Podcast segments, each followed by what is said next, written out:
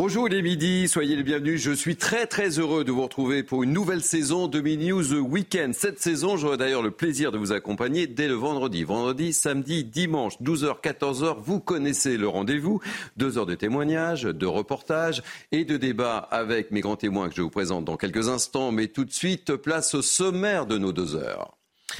On commencera notre émission par évoquer encore l'abaya. L'abaya sera interdite dans les établissements scolaires. Emmanuel Macron promet la fermeté. Des influenceuses musulmanes appellent à la provocation. On ira aussi à Londres aussi. Une marque anglaise propose de rembourser l'abaya contre une photo en tenue dans une cour de récréation. Sarmena, notre correspondante, sera avec nous. Deux Français sur trois euh, favorables à des référendums sur les retraites et l'immigration. Résultat d'un sondage publié par le Figaro. Les détails dans cette émission de Mathilde Ibanez et on en débat évidemment avec mes grands témoins. Et puis on évoquera aussi l'enfer vécu par les habitants d'une tour de Melun en Seine-et-Marne, une tour où les trafiquants de drogue font carrément la pluie et le beau temps. Le reportage exclusif et édifiant de Régine Delfour et de Pierre Emco. Enfin, il a été instituteur, il a été directeur d'école et également principal de collège. Il publie un livre au titre évocateur, Omerta dans l'éducation nationale. Les chefs d'établissement sortent du silence. Patrice Romain est notre invité durant ces deux heures. Beaucoup de sujets ce midi le concernent. Il réagira bien évidemment. Prenez place, merci de nous accueillir. Nous sommes ensemble donc durant deux heures tout de suite. Place à l'information avec Félicité Kindoki. Bonjour ma chère Félicité. Bonjour Thierry, bonjour à tous. À la une de ce journal, cette terrible agression. Une octogénaire a été tabassée à Damary-Lélis en Seine-et-Marne. C'était lundi lors d'un cambriolage à son domicile. Le cambrioleur s'est introduit chez elle, l'a frappée avant de lui dérober 400 euros. L'agresseur est toujours recherché par la police. Un sujet de Charles Baget et Adrien Spiteri. Son appel à l'aide a été entendu et filmé par les habitants du quartier. Vers 13h ce lundi, Madeleine, 80 ans, est agressée à son domicile de Damary-Lélis par un cambrioleur. L'agresseur lui donne plusieurs coups de poing au visage, puis la traîne violemment jusqu'à sa chambre. Alerté par le bruit, des voisins décident de se rendre sur les lieux. Et heureusement qu'elle a, crié des mois. Il y a mes deux soeurs qui sont sorties pour l'aider, parce qu'on est vraiment à, deux pas. Quoi. Jeune homme il a pris la fuite. Masque chirurgical sur le visage, le malfaiteur tente alors de faire démarrer la voiture de l'octogénaire sans succès.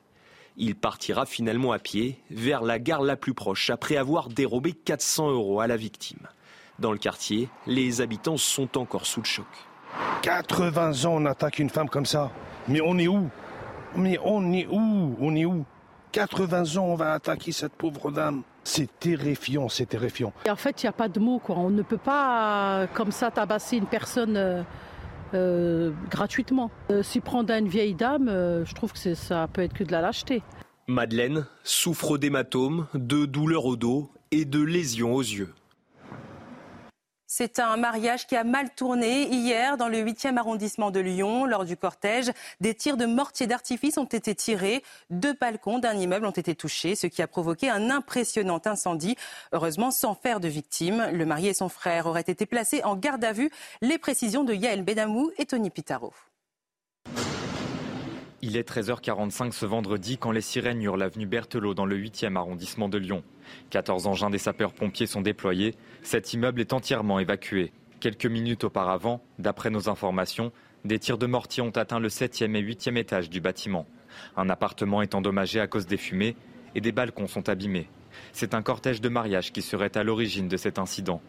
Le groupe a ensuite poursuivi sa route vers la mairie de Saint-Fons près de Lyon le mariage se serait déroulé normalement, mais à l'issue de la cérémonie, le marié et son frère auraient été placés en garde à vue. Plusieurs voitures de luxe ont été saisies, des dégâts matériels ont été constatés, mais les autorités n'ont pas recensé de blessés. En Russie, la nuit de mardi à mercredi a été marquée par l'attaque de drones contre un aéroport revendiqué hier par l'Ukraine. Les drones utilisés ont été lancés depuis la Russie, a assuré le chef du renseignement militaire ukrainien. C'est la première fois que Kiev dit opérer à l'intérieur du territoire russe. Le Kremlin a pour sa part refusé de commenter cette revendication. Cette nuit encore, le pont de Crimée a de nouveau été la cible de trois drones ukrainiens. Enfin, dans un tout autre registre, en Floride, Tina, une tortue kawan, a été remise en liberté hier. Âgée d'environ 40 ans, elle pèse pas moins de 90 kilos. C'est une association de la région qui a sauvé l'animal après avoir été blessé. De nombreux Américains se sont déplacés hier pour lui adresser un bon retour dans son milieu naturel. C'est la fin de ce journal. Je vous retrouve dans une demi-heure pour un nouveau point sur l'actualité. Très mignonne cette tortue, ma chère Félicité. Une belle image de fin de journal. Allez, on vous retrouve dans une demi-heure. Merci beaucoup. Allez, Mini News euh, Weekend, c'est parti. Nous sommes ensemble jusqu'à 14h avec moi pour débattre entre euh, ce samedi. Naïm Fadel, essayiste. Bonjour Thierry. Soyez bienvenue. Je suis ravi de vous retrouver. C'est la rentrée pour moi. Nathan Dever, écrivain, ravi de vous accueillir également pour cette rentrée.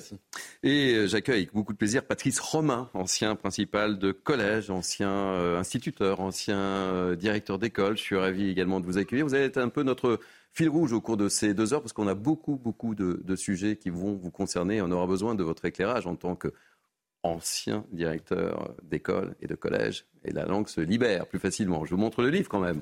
C'est important. Euh, voilà. Omerta, dans l'éducation nationale, les chefs d'établissement sortent du silence. Euh, on reviendra plus longuement sur votre livre euh, au cours de, cette émission, mais c'est important que les, langues se, délient, euh, mon cher Patrice Romain. Bien sûr, bien sûr, parce que l'éducation nationale va mal, et ça fait des décennies que tous nos, dirigeants, tous les hauts fonctionnaires de l'éducation nationale prétendent qu'il n'y a pas de problème, que tout va bien. On en paie aujourd'hui les conséquences. On en a, on a, on en a payé les, conséquences euh, lors des émeutes euh, du printemps dernier, puisque effectivement des, des enfants à qui euh, les, les cadres de l'éducation nationale autorisent à faire tout et n'importe quoi, enfin demandent au chef d'établissement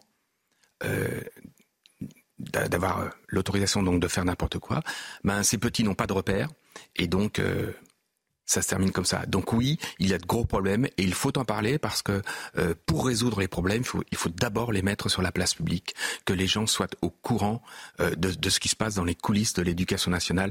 Et c'est entre autres la raison pour laquelle j'ai écrit ce livre. Vous êtes avec nous durant deux heures. On va parler de beaucoup de thèmes, vous allez voir. Et on va commencer par un thème sur lequel je vous ferai réagir évidemment. Un thème euh, qui fait débat, l'abaya évidemment.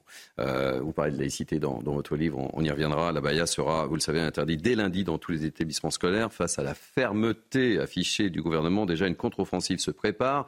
Et l'association Action Droit des musulmans a saisi hier le Conseil d'État en urgence pour suspendre l'interdiction. Et puis sur les réseaux sociaux, eh bien, ce sont des influenceuses musulmanes qui euh, incitent désormais à contourner la loi. Regardez ce sujet avec euh, Adrien Spiteri. On en débat juste après. Venez à la rentrée, on met toutes des abayas. Les messages comme celui-ci se multiplient sur les réseaux sociaux depuis l'annonce de l'interdiction du port de ce vêtement dans les écoles. Une provocation assumée avec parfois certains messages adressés à Gabriel Attal. Vous aimez mon outfit pour la rentrée? Je pense que le ministre de l'Éducation va l'adorer.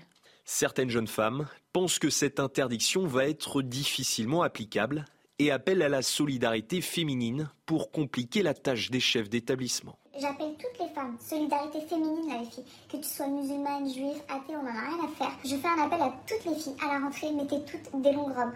J'aimerais voir la tête qu'ils vont faire, comment est-ce qu'ils vont s'en sortir? Comment est-ce qu'ils vont faire le tri dans toutes ces robes-là? Comment est-ce qu'ils vont déterminer que cette robe-là ou cette robe-là, c'est une abaya? Ça va être un gag, je le sens. Partagez l'information au maximum, s'il vous plaît. Lundi, les élèves portant l'abaya ne pourront pas entrer en classe, mais seront accueillis par les établissements scolaires. Les équipes pédagogiques devront alors expliquer le sens de cette interdiction avant de possibles sanctions disciplinaires. Avec nous pour ouvrir le débat, euh, Laurent Zamekowski, porte-parole de l'APEP, de la Fédération des parents d'élèves. Merci d'être avec nous. On a besoin de vous, de votre éclairage, évidemment. C'est toujours un plaisir de, vous avoir, notamment sur ces sujets ô combien sensibles. Vous restez avec nous. Je voudrais euh, vous faire écouter, avant d'ouvrir le débat, euh, la prise de position également d'Emmanuel Macron, qui était en déplacement hier euh, dans un lycée professionnel à Orange, dans le Vaucluse. Il a affirmé que le gouvernement ne laisserait rien passer. On l'écoute et on ouvre le débat. Jamais être laissé seul face aux pressions qu'ils subissent ou aux défis qui existent sur ce sujet. Ils ont raison de défendre la laïcité, nous devons les soutenir quand ils sont menacés, bousculés. Il n'y a pas d'interdit quand on évoque les principes de la République qui doivent être pas simplement défendus, mais enseignés dans notre école. Et nous serons intraitables sur ce sujet. Et avec le pragmatisme qui doit à chaque fois accompagner la détermination, au-delà des mots, nous mènerons les actions. Et dans les lycées ou les collèges qui sont les plus sensibles, euh, des personnels spécifiques seront détachés aux côtés des chefs d'établissement et des enseignants pour les soutenir et pour engager aussi euh, un dialogue nécessaire avec les familles et les élèves. Mais on ne laissera rien passer. Allez, on ouvre le débat avec vous, Laurent euh, Zamekowski, et ensuite avec mes, invités. Vous la sentez comment, cette rentrée sous, sous fond d'Abaya? Ah, le principal problème, c'est ce que vient de, ce qu'on vient de voir dans l'exemple, parce que l'interview du président, euh, c'est le, fait d'avoir des personnels pour pouvoir euh, gérer ces entrées.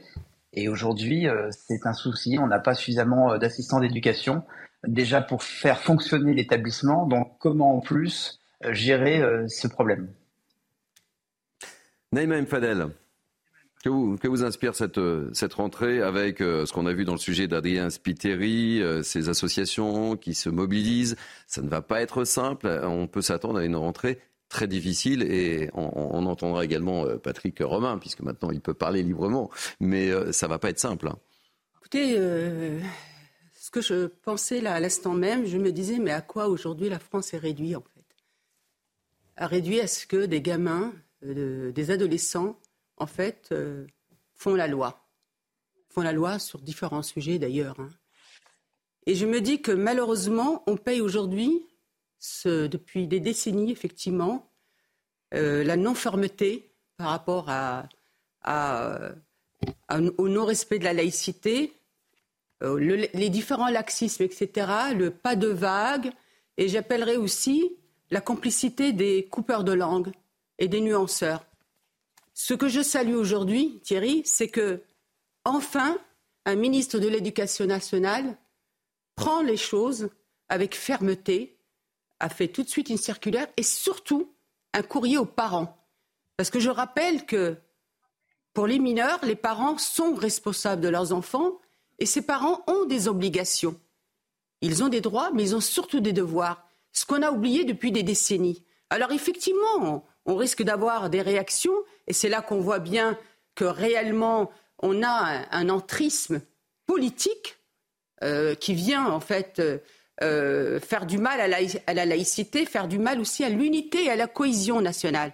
Alors moi, ce que j'espère, c'est que tout simplement, le ministre va aller jusqu'au bout et que les parents de ces enfants qui ne respecteront pas le cadre et les règles de l'école, eh bien, seront convoqués. Et j'irai plus loin. Il faut absolument qu'on pense une loi euh, pour que les parents soient poursuivis pénalement en cas de manquement de leurs enfants, comme on le faisait dans le passé. Et je parle sous le contrôle de, de, monsieur. Euh, Romain. Romain. De Romain. Patrice euh, Romain. Patrice Romain, pardon. C'est que je me souviens, moi, quand on était enfant, les allocations familiales étaient en lien avec le respect de la scolarité. Si un enfant ne venait pas à l'école, par exemple, ou qu'il y avait un autre manquement, les allocations familiales étaient amputées. Nathan, vous la sentez comment cette rentrée Il va falloir soutenir les, euh, les enseignants? Parce qu'évidemment, on peut s'attendre à, et on le voit déjà, à des provocations et, ça ne va pas être simple à gérer. Ah oui, on peut s'attendre à des provocations parce que le, cette, décision même était profondément absurde et névrotique. La définition juridique d'une abaya, ça va être euh, un vêtement euh, long euh, qui couvre la totalité du corps. À partir de là, déjà rien que ça, il y a un vide juridique qui est évident, à savoir que vous allez avoir deux individus qui se présentent avec le même bout de tissu, le même vêtement, l'un avec euh, cette idée que ce sera une intention religieuse, l'autre le même vêtement acheté dans une marque de la société de consommation américaine et ce sera autorisé. Donc cette loi elle-même, enfin c'est pas une loi, mais cette circulaire elle-même, cette décision elle-même était, si vous voulez, se tendre un piège. Deuxièmement, vous me demandez comment je sens la rentrée. Mhm. Je pense que c'est une question très ouverte, remarquez. Oh, hein. C'est une question très ouverte, mais scolaire. Il y a énormément de problèmes à l'éducation euh, nationale je serais euh, euh, heureux de, vous entendre et d'en parler avec vous. Je pense que ces problèmes sont multiformes, qu'il y a d'abord, on voit bien une pénurie de professeurs aujourd'hui qui est massive, une crise des vocations qui est due au fait que c'est un métier qui est de plus en plus difficile à exercer avec des conditions matérielles qui se dégradent, etc., etc. Enfin, il y a eu une légère augmentation, mais sur la tendance longue qui se dégrade, que on est obligé ici ou là de faire de recruter des professeurs en, vous savez, en job dating, en speed dating, un petit entretien de quelques minutes pour les recruter, qu'il y a un problème euh, de niveau qui, qui, descend, etc., etc. Et on pourrait multiplier les cas. Et au lieu de cela, le, gouvernement a décidé de mettre en une de la rentrée nationale, et pas que le gouvernement, la société, le débat public, cette question des abayas, qui est une question vraiment minoritaire qui concerne, je crois, je cite de mémoire, mais 0,25% des établissements, et qui est une question qui, je suis désolé, mais n'est pas centrale du tout, qui est revient à instaurer une sorte de névrose euh, euh, euh, juridique. Et face à cela, moi, il y a une chose qui me désole, c'est que je pense que la droite, la droite culturelle, tout ce bloc de droite, euh, aurait des combats à mener sur l'éducation nationale qui ne seraient pas inintéressants. La défense des langues mortes, par exemple, c'est un sujet vital qui concerne tous les élèves, tous les enfants, 100% des enfants. Euh, le fait qu'aujourd'hui, le latin, l'enseignement du latin, du grec naturellement, mais même du latin, aujourd'hui est en train de s'effacer progressivement. Voilà. Ça, c'est un sujet entre guillemets de droite, je caricature, mais bon, la gauche aussi peut le défendre, mais la droite euh, pourrait le défendre, ce serait passionnant. La baisse du niveau scolaire, ce serait aussi un sujet dont la droite pourrait s'emparer. Et beaucoup de gens à droite préfèrent faire une fixette, une obsession comme ça sur cette question des abayas, qui, je le répète, est secondaire et qui juridiquement euh, se heurte non pas à un test, comme a dit Gabriel Attal, mhm. mais se heurte à un piège que la République s'est euh, elle-même tendu. Nathan, excusez-moi, mais euh, je ne crois pas que c'est que la droite aujourd'hui. Je rappelle qu'en 1989, quand Lionel Jospin justement nuançait en disant oh, c'est une infime minorité, ça vaut pas le coup d'exclure ces, ces, adolescents, eh bien euh, une tribune a été coécrite, c'est ne capitulons pas, je crois que c'est prof, ne capitulez pas, donc c'est important, Elisabeth Badinter, mhm. Régis Debray et Alain Finkielkraut. Alors, excusez-moi, ce n'est pas des gens de droite. Donc, ça veut dire que cette question, moi, je crois que c'est ça le problème. C'est qu'on la prend quand contre quand Est-ce qu'on peut avoir en ligne de mire l'unité nationale, la cohésion nationale, que dans le cadre de cette école, nos enfants ne soient pas dans un séparatisme du eux et du nous? Déjà, l'erreur qu'on a été faite, Nathan, qui a été faite, Nathan, c'est d'avoir mis en place cette politique de la ville qui a ghettoisé, qui a enclavé, qui a créé des écoles de quartier, créant, créant des écoles où pratiquement la majorité des gamins sont de la même origine ethnico-culturel. C'est ça, c'est là où le bas blesse. Donc si nous ne nous, prenons pas, enfin, si nous ne réagissons pas dans un élan républicain en disant nos enfants doivent vivre ensemble, nos enfants doivent être tous protégés de n'importe quelle influence, et au moins l'école, parce qu'en dehors de l'école, elles s'habillent comme elles veulent, Nathan. Je voudrais qu'on donne la parole justement à, Patrice Romain, euh, parce qu'évidemment, euh, dans le cadre de, cette émission, il y a beaucoup de sujets qui, vont vous concerner, je, le disais. Et je rappelle que votre livre euh, était, édité au Cherche Midi, j'ai oublié le, le signaler. Mais vous faites référence notamment à, la laïcité et, à la Baïa. alors, vous, vous, mettez les, les chefs d'établissement ont impérativement besoin de directives claires d'un texte de loi pour savoir si telle ou telle est religieuse ou non et par conséquent admise dans les collèges et les lycées ou pas. Mais ça, c'était avant. Depuis. C'était juste avant. Et peut-être que Gabriel Attal a pris une position. Il a faisait référence à l'ancien ministre. C'est peut-être suite, euh, au, livre que je lui ai envoyé. Bon alors, moi ce qui m'intéresse, c'est justement, puisque vous signalez que vous avez besoin, en tant que chef d'établissement, de directive. Est-ce que cette directive vous semble claire? Est-ce que c'est ce que vous attendiez de Papandiaï? Ah, j'aurais attendu. Enfin, pas moi, mais mes, collègues. Donc, je dis pas que votre livre est passé, hein, évidemment, mais vous avez été rattrapé par l'actualité. Ouais. Alors, euh, bien sûr qu'il euh, qu'il fallait cette loi. Je, reviens sur, ce, que, vous dites. Euh, la non, non, c'est pas un problème secondaire. C'est un symbole. Nous sommes une république laïque et nous devons rester une république laïque. Cela dit, euh, la ce problème de la Baïa n'est que la conséquence de décennies de, donc de, hauts fonctionnaires de l'éducation nationale qui, ne veulent pas de vagues. Donc c'est ce que c'est ce que c'est ce que je, montre au travers des, témoignages de, mon livre. À chaque fois, donc en 2004, il y a eu une, la loi sur sur le voile. À chaque fois, je dis bien à chaque fois que j'ai remonté un incident euh, concernant une atteinte à la laïcité à ma hiérarchie, à chaque fois, on m'a demandé de calmer le jeu. À chaque fois. Mmh. C'est-à-dire que euh, c'est moi, intéressant ce qu'il dit, euh, Patrice Romain. On est dans le concret, là. Hein. Voilà, c'est-à-dire donc il y a les, les, les, les paroles du ministre euh, qui sont très fortes et qui sont très fermes et qui, qui sont attendues par tous les chefs d'établissement parce que les chefs d'établissement ont besoin effectivement de consignes pour les appliquer. Ce, que reproche le chef d'établissement, c'est justement l'absence de consignes. On est constamment dans la négociation, il n'y a jamais de loi. Donc là au moins, il y a une, il y a une directive claire. Maintenant, ce que j'attends, je, suis curieux de voir comment tous les hauts fonctionnaires de l'éducation nationale vont se mouiller, vont-ils prendre leurs responsabilités? Vont-ils réellement défendre les chefs d'établissement et les professeurs qui seront face aux élèves, qui seront concrètement, comme l'a montré euh, le reportage, comme vous dites, face à euh, des, élèves qui disent non, je veux porter la baya. Parce qu'ensuite, évidemment, il va y avoir des dépôts de plainte puisqu'on est dans une société euh, qui se judiciarise. Comment ces hauts fonctionnaires qui, depuis des décennies, justement, disent que tout va bien, vont-ils réagir?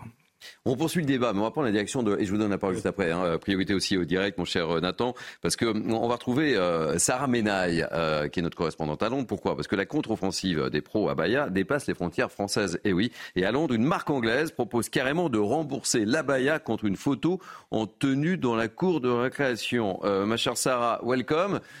C'est très très sérieux cette histoire ou pas? Racontez-nous. Alors c'est assez sérieux, c'est aussi un, petit coup, on, va pas se mentir, de, marketing et un petit coup euh, polémique, mais c'est une proposition sérieuse et elle vient donc d'une TikTokeuse londonienne qui s'appelle Saïda Haq, elle a 23 ans et c'est une créatrice d'abaya qu'elle vend en ligne hein, sur la toile. Et dans une vidéo donc sur TikTok mise en ligne jeudi et qui cumule aujourd'hui euh, presque un million de vues, elle propose donc aux jeunes filles françaises de se prendre en photo donc en abaya hein, dans la cour de récréation de leur établissement euh, la semaine prochaine. Et euh, en contrepartie, eh bien, elle propose tout simplement de rembourser ces, jeunes filles de leur abaya. Alors elle annonce aussi pourquoi je parlais de coût marketing, c'est que dans la foulée, elle a annoncé que sa nouvelle collection d'abaya serait exclusivement disponible disponible sur le marché français et que cette nouvelle collection sortirait ce samedi. Voilà pourquoi je parle aussi de coût marketing pour cette euh, TikTokeuse. Et, et on doit rappeler quand même qu'au Royaume-Uni, donc les signes religieux ne sont pas interdits à l'école, hein, pas de loi de 2004 ici euh, au Royaume-Uni. En revanche, ils n'ont pas vraiment ce problème et pas vraiment ce débat ici, puisque de toute façon, l'uniforme est quand même majoritaire dans beaucoup d'écoles. Près de 90% des établissements euh, scolaires du secondaire imposent l'uniforme. Ce n'est pas une loi, euh, mais c'est euh, une tradition à laquelle sont très attachés les Britanniques, que les établissements soient privés ou publics. les élèves, donc de l'école primaire jusqu'à la fin du collège, hein, jusqu'au brevet à peu près, portent donc cet uniforme qui est fortement encouragé par le gouvernement britannique qui estime que eh bien, à l'école, ça amène une sorte de, cohérence, de cohésion et, surtout une ambiance plus apaisée pour les élèves et pour les enseignants. Voilà pourquoi euh, l'uniforme est quand même ici beaucoup mis en valeur et qu'on n'a pas tellement finalement ce genre de débat au Royaume-Uni. Merci euh, mille fois pour toutes ces précisions, euh, ma chère Sarah. Je rappelle que vous êtes la correspondante permanente de CNews. Euh, en, Angleterre, une petite réaction rapide, Nathan, et ensuite on partira en publicité, mais on reparlera évidemment de la Bayer, parce qu'on a et on sera toujours avec Laurent Zamekowski. Hein. moi, je voulais juste faire quelques remarques pour, pour vous répondre, parce que j'ai un point d'accord avec vous, à mon avis, qui est très important, c'est que comme vous, je n'aime pas la culture du pas de vague. Mais j'aimerais faire remarquer qu'il y a deux types d'atteintes à la laïcité et qu'à mon avis, c'est une très grave erreur de les mettre sur le même plan.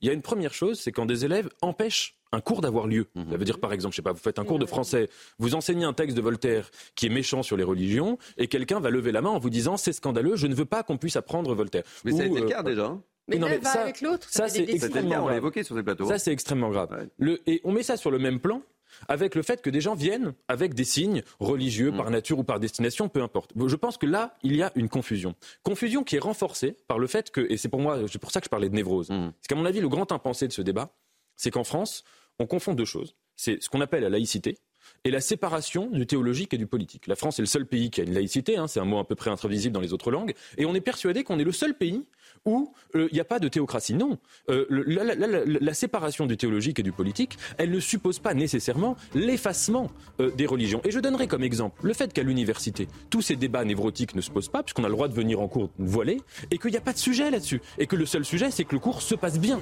Si, si, il y a un sujet. On va marquer une ah, bien sûr. Vous êtes d'accord? Non, non, mais il, y a, il y a sujet. Il y a euh, sujet. on, en reparle, on en reparle juste après avec notamment euh, notre invité Laurent Zamekowski et on poursuit le débat évidemment. Vous êtes bien sur CNews, vous êtes bien sur News Weekend. À tout de suite. Merci de nous accueillir. C'est euh, Midi News euh, Weekend jusqu'à 14h. Beaucoup de sujets, beaucoup de débats euh, au programme ce matin. Mais tout de suite, un point info avec Félicité Kindoki. Rebonjour, ma chère Félicité. Bonjour Thierry, bonjour à tous. À la une de ce journal, un policier gravement blessé lors d'un contrôle routier. C'était cette nuit à Carcassonne, en cette période de feria. Il était 2 heures du matin lorsque le véhicule a accéléré et percuté un fonctionnaire de police pour échapper au contrôle alcoolémie. Le policier a été projeté à 4 mètres et souffre de plusieurs fractures. L'individu a pris la fuite mais a finalement été rattrapé par la BAC. Déjà connu de la police, il conduisait sous stupéfiants et fortement alcoolisé. Lui et le passager ont été placés en garde à vue. Et puis l'affaire Adama Traoré se résume désormais à un non-lieu pour les gendarmes qui avaient interpellé le jeune homme de 24 ans en 2016. Sept ans après sa mort, les magistrats ont, estimé que les gendarmes n'ont pas commis de violences volontaires illégitimes. En juillet dernier, le parquet de Paris avait déjà requis un non-lieu dans cette affaire à la suite de plusieurs années d'enquête. La famille a annoncé faire appel de cette décision hier soir. Enfin, dans l'actualité internationale, la visite inédite du pape François en Mongolie. Le souverain pontife rencontre aujourd'hui les quelques 1400 catholiques du pays. Un déplacement également stratégique d'un point de vue géopolitique, puisque la Mongolie dépend des Russes et des Chinois, tant pour l'énergie que pour les matières premières. Il a par ailleurs affirmé que les gouvernements n'ont rien à craindre de l'Église, lors d'une remarque perçue comme adressée à la Chine. C'est la fin de ce JT. Je vous retrouve dans une demi-heure. Le rendez-vous est pris, ma chère Félicité. Merci beaucoup. Allez, on reprend le débat avec euh, mes invités, Naïma M. Fadel, Nathan Dever et notre grand témoin, euh, Patrice Romain, ancien principal de collège. Je remonte à votre livre hein, qui sort euh, jeudi, c'est bien cela Voilà, oui, oui. Hein, qui, va faire du bruit, qui, va faire causer d'ailleurs. On en parle pour la première fois sur, sur ce plateau, Omerta, dans l'éducation nationale. Les chefs d'établissement sortent du silence. On parlait de l'abaya juste avant cette pause de publicité. On va poursuivre le débat parce que nous sommes toujours avec Laurent euh, Zamekowski. Vous êtes toujours là, porte-parole de, la PEP. Vous êtes bien là? Alors, on, le disait, on évoquait avec, euh, avec euh, nos invités, effectivement, ça risque de poser quelques petits problèmes de lundi, parce que nous sommes samedi, oui, c'est ça, lundi pour, pour la rentrée scolaire. Et écoutez ce que disait Emmanuel Macron, justement, parce qu'il craint effectivement une rentrée quelque peu difficile. Il s'est exprimé hier, écoutez-le. À la rentrée, je vais être franc avec vous, on sait qu'il y aura des cas. Parce qu'on sait qu'il y aura les uns par négligence peut-être, mais enfin beaucoup pour essayer de défier le système républicain. Nous devons être intraitables. Simplement, les hussards de la République, celles et ceux qui sont au front, ce sont les enseignants. On ne doit jamais laisser s'installer l'idée qu'ils seraient seuls ou qu'ils doivent céder à une pression. Ce qui était très important et ce que le ministre a dit à juste titre, c'est que l'État, la République est derrière eux et ils ont raison. Patrice Romain, euh, je vous observais, vous leviez les yeux. Ça a un sens, ça a un signe pour moi. Ah oui, ce sont des très belles paroles. très belle parole. Alors maintenant, dans les actes, ben, je, vous invite effectivement à, lire tous les témoignages d'Omerta dans l'éducation nationale. On en lira tout à l'heure. Et vous verrez que dans les actes, jusqu'à présent, c'est très très loin d'être le cas. Très très loin. C'est la raison pour laquelle, à mon sens, euh, l'éducation nationale va si mal. Et là, je, lis, la laïcité dans les établissements scolaires s'arrête là où commence la religion de parents vindicatifs. Je ne fais d'ailleurs qu'enfoncer une porte ouverte. De nombreux livres et articles de presse l'ont déjà démontré. Bien sûr, parce que sitôt qu'il y a un problème euh, donc lié à la laïcité, dès que le chef d'établissement euh, le signale à la hiérarchie, on est dans le pas de vague. Donc effectivement, il vaut mieux donner raison aux parents et puis euh, laisser faire parce que le chef d'établissement lui se taira parce que ben s'il veut obtenir sa promotion il est bien obligé de d'être d'employer la flagornerie et de, de, se coucher devant la décision de, de son supérieur et puis donc voilà Nathan euh, Neymar et Nathan Dever. Écoutez, euh, Patrice Romain, euh, rappelons-nous ce qui est arrivé à Samuel Paty. Quand vous lisez le livre sur le, ce qu'a subi ce pauvre enseignant, c'est terrifiant. Je vous assure, vous ne le posez pas sans avoir versé une petite larme parce que vous vous rendez compte de toute la solitude. Combien il a été abandonné par sa hiérarchie, combien il a été abandonné par ses collègues et qu'il y avait justement cette pas de vague. Il a même dû appeler les parents de, cette gamine qui avait menti, qui n'était même pas à son cours d'ailleurs, pour s'excuser. On lui a demandé de s'excuser. On lui a même remis en cause son enseignement, alors qu'on aurait dû le soutenir d'une manière indéfectible. Et c'est là où vous vous posez des questions aussi. Est-ce qu'aujourd'hui, notre euh, pays est assez fort? Rappelons-nous aussi que la statue de Samuel Paty est toujours dans un placard, parce qu'on a peur des réactions. Patrice Romain, et je vous donne la parole, euh, Laurent Zamekowski, vous souhaitez réagir oui, moi j'attends avec impatience le, procès euh, enfin non pas de Samuel Paty, mais de, de, de l'affaire Samuel Paty. Ce qui s'est passé est scandaleux. Et ce, et ce, ce meurtre de, de, ce, de, de, de, ce professeur est la conséquence de justement toute la, la, la hiérarchie de l'éducation nationale qui n'ose pas prendre de responsabilité. C'est scandaleux, c'est inadmissible. Euh, je, je, crois, j'ai lu le livre dont, dont, dont vous parlez. Euh, il, il, me, il, me, semble que le, le référent laïcité, oui. euh, qui donc euh, on peut pas dire que son travail était extraordinaire puisque ça s'est terminé de manière dramatique. Ben, euh, cette brave personne a, obtenu la Légion d'honneur. C'est extraordinaire. Nathan Dever et on retrouve Laurent Zavakowski juste après. Moi, vraiment, sur l'affaire Samuel Paty, je suis absolument euh, entièrement. Enfin, d'abord, on ne peut pas ne pas être d'accord avec vous. C'est mmh. euh, tellement évident. Euh, ce qui s'est passé est scandaleux. Et en effet, face à ce genre de situation, il n'est pas question une seule seconde, un seul instant, de cultiver le moindre pas de vague et de dire transigeons, etc. Mais je pense encore une fois que c'est une confusion énorme de mettre sur le même plan la question de l'abaya ou du voile avec cette question-là. Je, je, je, répète encore une fois parce que c'est extrêmement mmh. important, mais on va se retrouver avec des situations où on c'est pas que euh, là dans les propos d'Emmanuel Macron, il donnait l'impression que les situations vont être claires. Donc, donc les professeurs vont devoir choisir clairement euh, de dire euh, nous transigeons pas avec tel élève qui a une abaya ou pas. Ça va pas se passer comme ça. Vous allez avoir des gens, ça va être de l'indécidable, des gens qui vont dire non, ce n'est pas une abaya, c'est une robe longue. Et qu'est-ce que vous faites dans ces cas-là. Parce que c'est une histoire absurde. Et excusez-moi, mais j'insiste vraiment là-dessus. On en reparlera quand on parlera des arguments peut-être de Lionel Jospin.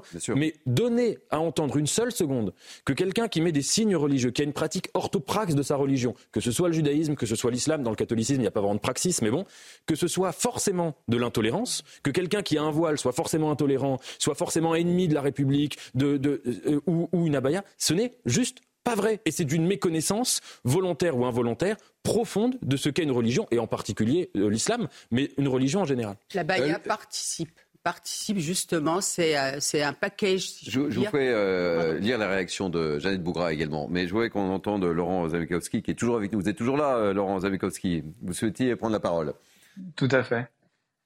Déjà, je voudrais comme dire une chose, c'est que Jean Zé disait que l'école doit être le sanctuaire à l'abri de la folie des hommes. La laïcité permet justement euh, de, de, de vivre ensemble.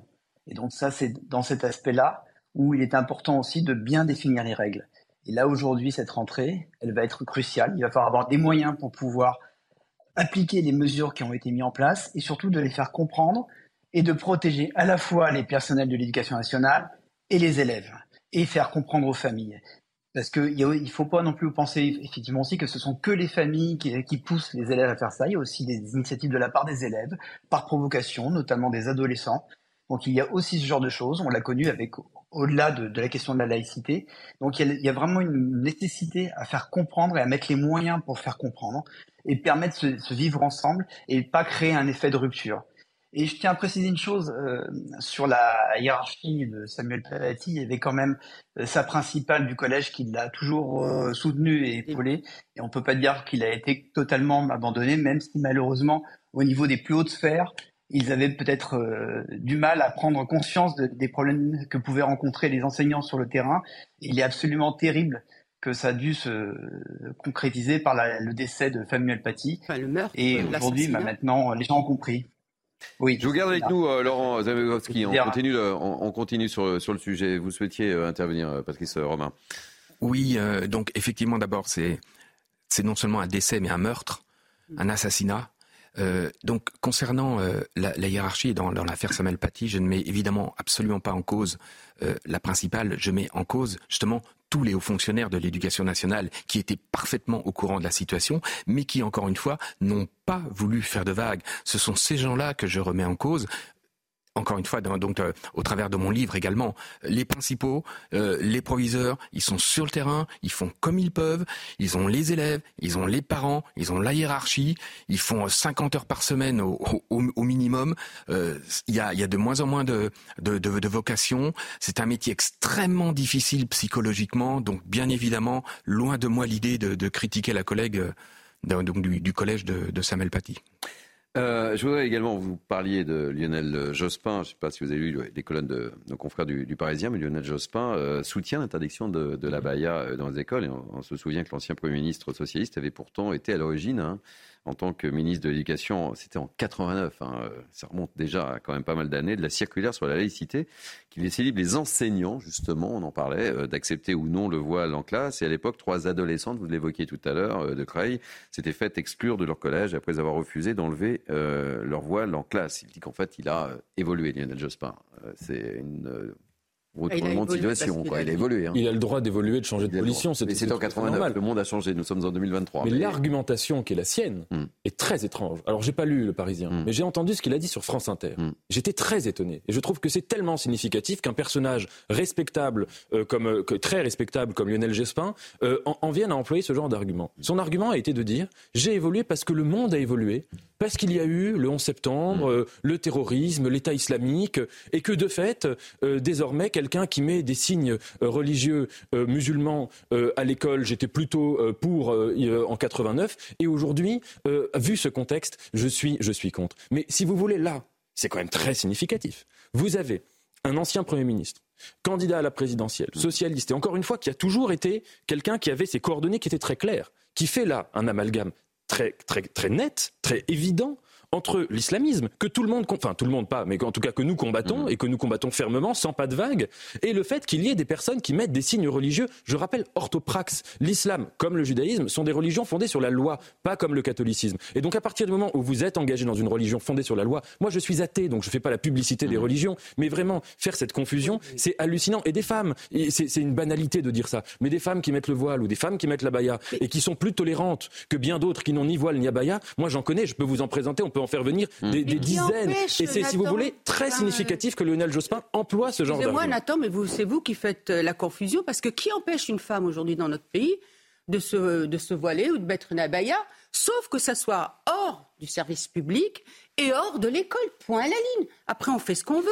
Non mais là, le lien c'était avec le terrorisme. L'évolution, ben justement, pourquoi il fait cette... Euh, il dit j'ai évolué? Mais moi, j'étais délégué du préfet en 2015. Vous savez qu'il n'y a pas eu de respect des minutes de silence dans les écoles de quartier et justement, il y avait le pas de vague. On avait fait des, notes blanches à ce moment-là en disant attention.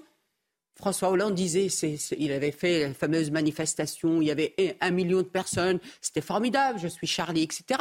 Mais la réalité dans le terrain, c'est que la minute de silence, Charlie Hebdo et euh, enfin, ces pauvres journalistes qui ont été euh, tués, et puis pour les enfants juifs, etc n'a pas été respecté. Mais ça, je vous assure que ça a été l'effroi de se rendre compte qu'il est déjà, il y avait une rupture.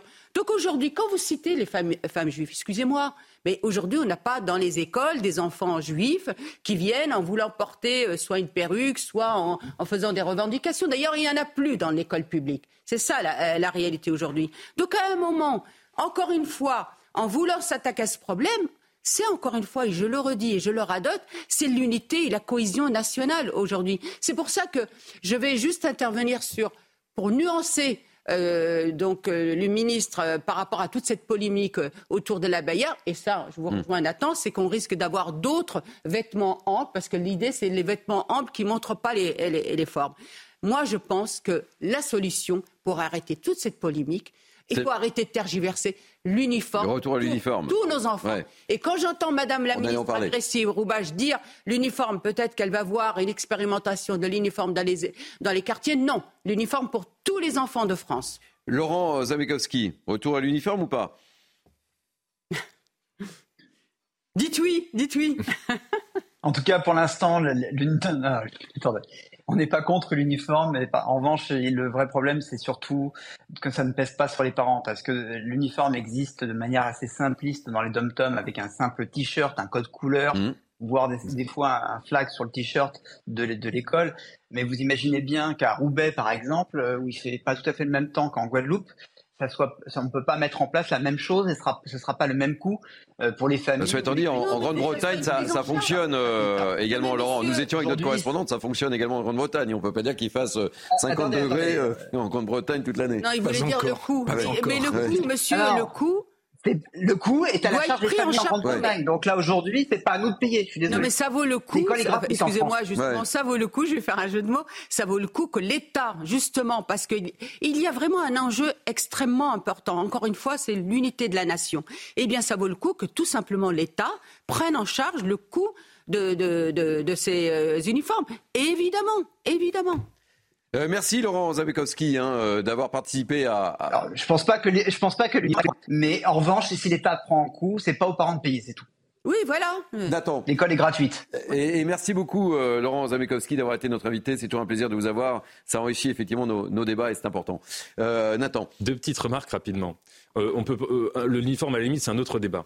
Mais quand, euh, dans le débat public, se crée ce lien entre le débat sur l'abaya et le débat sur l'uniforme, je trouve ça extraordinaire. Parce que les mêmes qui vous disent l'abaya, c'est l'homogénéité, c'est un uniforme, c'est scandaleux, la République, c'est chacun vient. hein, et, et les mêmes vous disent il faut par contre uniformiser. Et je ferai juste une deuxième remarque qui, à mon avis, par contre, est beaucoup plus sérieuse et beaucoup plus importante tous les débats qui ont lieu sur l'éducation nationale dans le débat public, sur l'abaya, sur l'uniforme, etc., c'est des débats sur des choses qui sont vraiment, je le répète, qui sont insignifiantes. Les vêtements avec lesquels on vient habiller à l'école.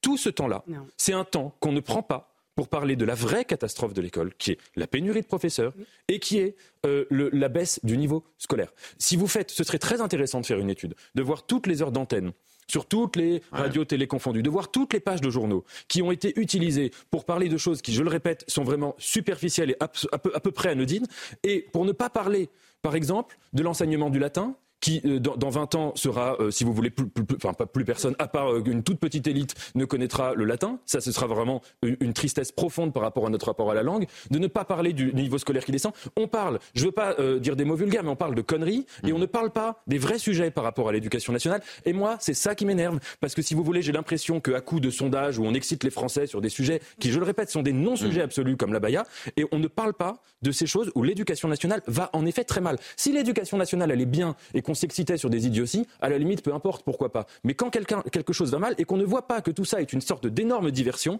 moi, ça me fait une peine profonde. Alors justement, vous faites la transition puisque euh, Patrice Romain est, notre invité et c'est important de, de vous avoir et, et merci d'avoir accepté euh, en exclusivité cette, euh, cette invitation sur notre plateau. Et, euh, votre livre se, termine par les carnets de doléances que j'ai lus euh, cette nuit. Euh, et, on voit bien, c'est certains chefs d'établissement ou instituteurs ou professeurs des écoles qui témoignent, évidemment de manière anonyme. Et j'ai relevé cette phrase l'éducation nationale est passée du statut de mammouth à celui de Titanic. Le bateau coule et l'orchestre continue à jouer mot relativement fort et il y en a il y en a il y en a plein. Il y a beaucoup de effectivement euh, le, navire coule et on en parle beaucoup autour de ces plateaux Nathan a, raison de, le souligner. Oui, vous savez, lorsque donc euh, la genèse de, ce livre, euh, lorsque je, suis arrivé à la retraite, je me suis rendu compte que tout au long de ma carrière, j'avais côtoyé malheureusement beaucoup de de, de, collègues qui, qui étaient qui étaient en dépression, qui étaient en burn-out, et je me suis dit mais je, je vais voir. Donc j'ai envoyé un mail à, à, à tous les personnels de direction de France. Et justement, j'ai j'ai reçu des, des centaines et des centaines de réponses qui reflètent un mal-être absolu, un mal-être absolu. Et, et c'est ce qui plombe justement l'éducation nationale. Tout ça parce que, vous savez, dans, dans, dans une entreprise, hors contexte économique, lorsqu'une entreprise va mal, on n'incrimine pas euh, l'ouvrier qui a mal serré un boulon. On dit que ce sont les dirigeants qui n'ont pas su trouver les marchés, etc. Là, l'éducation euh, nationale va mal, tout le monde s'accorde là-dessus. Alors, on dit les élèves ceci, les professeurs cela, euh, euh, les, les parents cela, et jamais personne ne remet en cause la gouvernance. Mais tout part de là. À partir du moment où effectivement la gouvernance sera correcte, il n'y a aucune raison que ça ne s'améliore pas. Alors, une petite phrase aussi que j'ai relevée, on terminera euh, là-dessus la, la première heure de, de Mini News. Euh, ça, c'est peut-être pour l'ancien euh, ministre, je suppose, vous allez me le dire ou pas. On a plus de chances de rencontrer le Père Noël qu'un ministre qui fait attention à nous. Bon, le Gabriel Attal est sur le terrain depuis qu'il a pris ses fonctions. Vous faites- c'est plutôt référence à Papandiaï, non? Ben, le- donc le livre a été imprimé cet été. Mais, mais là encore, Mais vous me confirmez, parce que Gabriel Attal, on ne peut pas lui reprocher de ne pas être sur Non. le terrain. Il y est, il occupe le terrain là, pour le moment. Vous, vous- vous savez, euh, au vu de mon grand âge, euh, donc euh, je souhaite effectivement que que Monsieur euh, le ministre joigne euh, les actes à ses paroles, mais euh, ce n'est pas le Premier ministre à arriver tout feu tout flamme et à faire un tas de déclarations qui ne sont en fin de compte que des, pata- que des pétards mouillés. Alors, je, lui fais crédit. Je n'ai rien contre contre M. Gabriel Attal, hein. mais on, on le, le temps. Voilà on, mais on, verra. Déjà, dans 15 jours, on verra comment s'est passée la rentrée. Ensuite, dans 6 mois, on verra combien de chefs d'établissement ont été réellement soutenus par leur hiérarchie lorsqu'il y aura des problèmes justement avec euh, la, la, Bref, le, temps sera le seul juge. Merci beaucoup, vous restez avec nous pour la deuxième heure, parce qu'on a plein de sujets également évoqués euh, avec, euh, avec vous. Allez, on marque une pause. C'est la mi-temps de Mini News Weekend. Ça passe vite. Hein. Il nous reste encore une heure et on a plein, plein de sujets. En fait, on a fait beaucoup plus long sur la Baïa que ce que j'avais prévu, mais le sujet est important, évidemment, et, vos témoignages aussi. Allez, on marque une pause. On se retrouve dans quelques instants. À tout de suite. Cœur. Il est 13h, merci de nous accueillir. C'est la dernière ligne droite pour Midi News. Et le temps passe très vite en votre compagnie. Euh, je suis ravi de vous retrouver en tous les cas. C'est la rentrée des classes. Euh, c'est la rentrée des classes pour moi. Et effectivement, c'est pas Midi News été. Hein, je suis encore en vacances. Mais non, c'est la rentrée, c'est Midi News Week-end. Allez, on retrouve tout de suite euh, Félicité Kinoki parce qu'elle est bien présente. Et c'est un, rappel des titres hein, ou quasiment le journal. Euh, Félicité. C'est ça, exactement Thierry. Bonjour à tous. À la une de ce journal, un policier gravement blessé lors d'un contrôle routier. C'était cette nuit à Carcassonne en cette période de feria. Il était 2 heures du matin lorsque le véhicule a accéléré et percuté le fonctionnaire de police pour échapper au contrôle alcoolémie. Le policier a été projeté à 4 mètres et souffre de plusieurs fractures. L'individu a pris la fuite, mais a finalement été rattrapé par la BAC. Déjà connu de la police, il conduisait sous stupéfiants et fortement alcoolisé. Lui et le passager ont été placés en garde à vue. 118, c'est le nombre de féminicides en France en 2022. Ce chiffre publié aujourd'hui par le ministère de l'Intérieur comptabilise les femmes tuées par leur conjoint ou leur ex-conjoint. Un chiffre quasi stable par rapport à 2021, c'est-à-dire seulement 4 de moins que l'année passée en cette même période, selon le bilan des morts violentes au sein du couple. Et puis cette terrible agression, une octogénaire a été tabassée à Damary-Lélis en Seine-et-Marne. C'était lundi lors d'un cambriolage à son domicile. Le cambrioleur s'est introduit chez elle en sa présence, l'a frappée avant de lui dérober 400 euros. L'agresseur est toujours recherché par la police. Un sujet de Charles Baget et Adrien Spiteri. Son appel à l'aide a été entendu et filmé par les habitants du quartier. Vers 13h ce lundi, Madeleine, 80 ans, est agressée à son domicile de Damary-Lélis par un cambrioleur. L'agresseur lui donne plusieurs coups de poing au visage, puis la traîne violemment jusqu'à sa chambre. Alerté par le bruit, des voisins décident de se rendre sur les lieux. Et heureusement qu'elle a, crié des mois. Il y a mes deux soeurs qui sont sorties pour l'aider, parce qu'on est vraiment à, deux pas. Quoi. Et le, le jeune homme il a pris la fuite. Masque chirurgical sur le visage, le malfaiteur tente alors de faire démarrer la voiture de l'octogénaire sans succès. Il partira finalement à pied vers la gare la plus proche après avoir dérobé 400 euros à la victime. Dans le quartier, les habitants sont encore sous le choc. 80 ans on attaque une femme comme ça. Mais on est où? Mais on est où? On est où? 80 ans on va attaquer cette pauvre dame. C'est terrifiant, c'est terrifiant. en fait, il n'y a pas de mots. Quoi. On ne peut pas, comme ça, tabasser une personne euh, euh, gratuitement. Euh, s'y prendre à une vieille dame, je trouve que ça peut être que de la lâcheté. Madeleine souffre d'hématomes, de douleurs au dos et de lésions aux yeux. Dans l'actualité politique, l'exécutif a annoncé cette semaine un grand moment politique, mais pour l'opposition, il s'agit surtout d'un aveu de faiblesse. Mercredi dernier, Emmanuel Macron rencontrait les chefs de parti. La réunion a duré 12 heures et a débouché sur un calendrier de réunion. Les membres de l'opposition ont pu faire parvenir leurs idées, mais la question c'est surtout de savoir ce qu'ils vont devenir. Les chefs de parti sont plutôt dubitatifs. L'analyse d'Élodie Huchard. Il y a donc eu 12 heures de discussion entre le chef de l'État et les présidents de partis de la majorité et de l'opposition. L'Élysée voulait une discussion franche à la loyale et de l'avis de tous les participants. Ils ont effectivement pu exposer leurs propositions au chef de l'État qui a pris note. La question maintenant, c'est que vont devenir ces notes, que vont devenir ces idées avec la difficulté, bien sûr, d'avoir des propositions qui ne vont pas forcément dans le même sens suivant les partis. On commence à avoir une ébauche de calendrier qui reste floue quand même. Dans les prochains jours, le chef de l'État va leur faire parvenir une synthèse avec les propositions qui peuvent encore être amendées. Il a aussi proposé une nouvelle rencontre. Ils se sont engagés à revenir discuter. Et puis, il pourrait y avoir aussi l'organisation de groupes de travail autour de certains thèmes, comme notamment la planification écologique, les institutions ou encore une conférence sociale pour les carrières qui se situent en dessous euh, du salaire minimum. Ça, c'est pour le calendrier. Mais du côté de l'opposition, on estime que le chef de l'État a écouté, certes, mais que c'est un nouveau coup pour rien. Par exemple, du côté de la gauche, on compare au grand débat ou au cahier de doléances qui n'ont pas donné grand-chose, alors que dans le même temps, du côté de l'Élysée, on parle d'un grand moment de politique qui peut changer la vie démocratique. Dans l'actualité internationale, il y a une rentrée scolaire dans un pays en guerre. Effectivement, c'est ce que vivent aujourd'hui les écoliers ukrainiens pour la deuxième année consécutive. Malgré l'ambiance délétère, beaucoup sont impatients de retrouver les bancs de l'école. C'est le cas de Makar et Nadia, deux retours de Pologne où ils s'étaient réfugiés avec leur mère. Une journée particulière sous le signe de la bonne humeur malgré tout. Enfin, en Chine, le typhon Saola, qui menaçait d'être le plus puissant depuis des décennies, a touché terre vers 3h30 du matin dans la province de Guangdong. Ce matin, après avoir balayé le sud du pays, arraché des arbres et brisé des vitres à Hong Kong, les vents, sembleraient moins violents qu'attendus. Le Centre météorologique national chinois rétrograde le super typhon au rang de typhon violent. Par mesure de sécurité, les habitants étaient calfeutrés chez eux depuis vendredi. C'est la fin de CGT, c'est à vous Thierry. Merci beaucoup, ma chère Félicité. Allez, c'est la dernière ligne droite pour Billy euh, News euh, Weekend avec moi pour commenter l'actualité. Euh, Naïma Mfadel, essayiste, ravi de, de vous retrouver évidemment. Nathan Dever, écrivain, ravi également de vous retrouver. Et puis notre invité, Patrice Romain, ancien principal de collège. Et je remontre votre livre qui va sortir donc jeudi. Omerta, dans l'éducation nationale, les chefs d'établissement sortent du silence. On en a déjà beaucoup parlé dans la première heure, mais on en reparlera évidemment.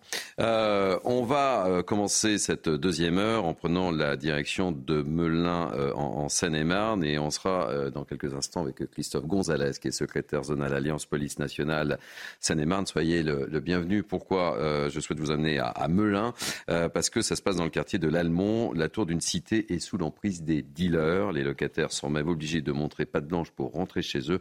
Regardez ce reportage incroyable de Régine Delfour et de Pierre Emco et on ouvre le débat euh, juste après. Bonjour. Au 9 de la rue Claude Bernard, à Melun en Seine-et-Marne, ne rentre pas qui veut. Après avoir passé les barrages, nous pénétrons dans le hall. Une forte odeur d'urine se dégage. Sur les murs, les tarifs de diverses drogues sont affichés.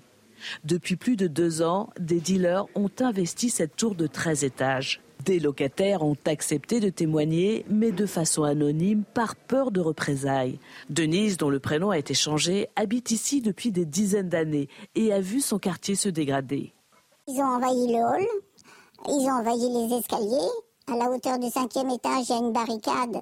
faut pouvoir passer. Quand on descend, moi, euh, j'ai des difficultés à monter et descendre les escaliers. Donc, euh, on leur demande de pousser un peu leur barricade, ils n'en ont rien à faire. À tous les étages, des immondices jonchent le sol. Eve, mère de famille, nous explique les conditions dans lesquelles ils vivent. C'est rempli de rats.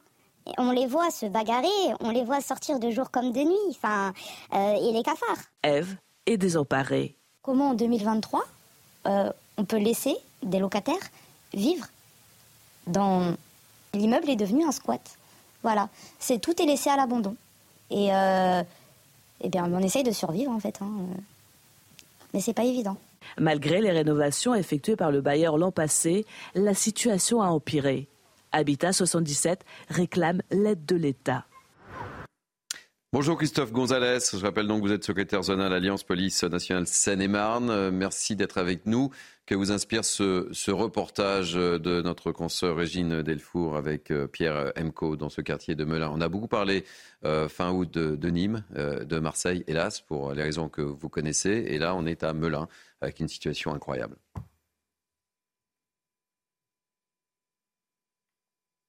Ah, vous avez un petit problème, on a un petit problème de son. Christophe Gonzalez, on ne vous entend pas. Est-ce qu'on vous entend là Ça y est, on vous entend, ça marche. Donc oui, triste constat effectivement sur la commune de Melun, mais vous avez parlé de Nîmes, de Marseille, et il y a d'autres communes aussi en Seine-et-Marne qui sont touchées par ce fléau. Euh, oui, on parle de deux ans, deux ans, deux ans. Bah, je peux vous dire que ça fait bien plus que deux ans que mes collègues au quotidien vont au pied de ces tours, comme d'autres tours sur Melun, comme d'autres tours et d'autres quartiers sur le département. Euh, le constat est là, on lâche pas. Les policiers, d'ailleurs, je salue leur leur détermination, ils lâchent rien, que ce soit les effectifs de voie publique, les compagnies d'intervention, les services départementaux et les services enquêteurs. malheureusement, bah, effectivement, lorsqu'il y a interpellation, si c'est pas le jour même, le lendemain, ils sont, ils sont ressortis. Donc, il va falloir vraiment trouver une solution. Et la solution passe par aussi le volet judiciaire, par des réponses fortes et rapides, clairement. Ce qui est affligeant, c'est de voir euh, l'État euh, également aussi, euh, de l'immeuble et les conditions dans lesquelles sont obligés de vivre ses habitants. Enfin, c'est totalement lunaire. Ce reportage est incroyable de, Delfour. Ah, effectivement, oui, oui. Bah, j'ai aussi une pensée pour eux parce que c'est des gens comme vous et moi, entre parenthèses, qui payent leur loyer, tout au moins ils essaient.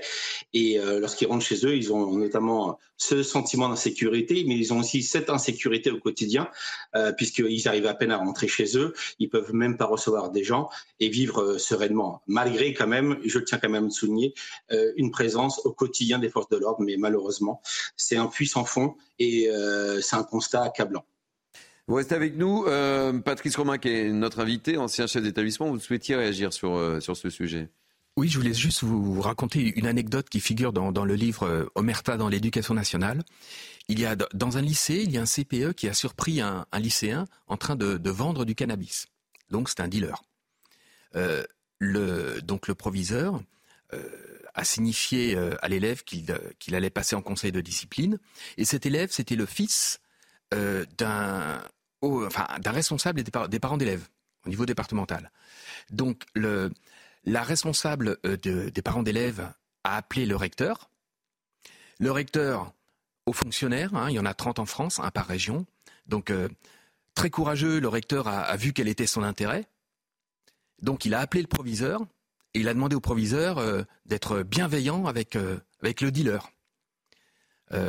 alors sauf que le, le, le proviseur qui était proche de la retraite, donc qui pouvait se permettre, euh, qui, avait plus de latitude pour agir. Il a été solidaire de, son CPE et le, donc l'élève a été exclu euh, du lycée.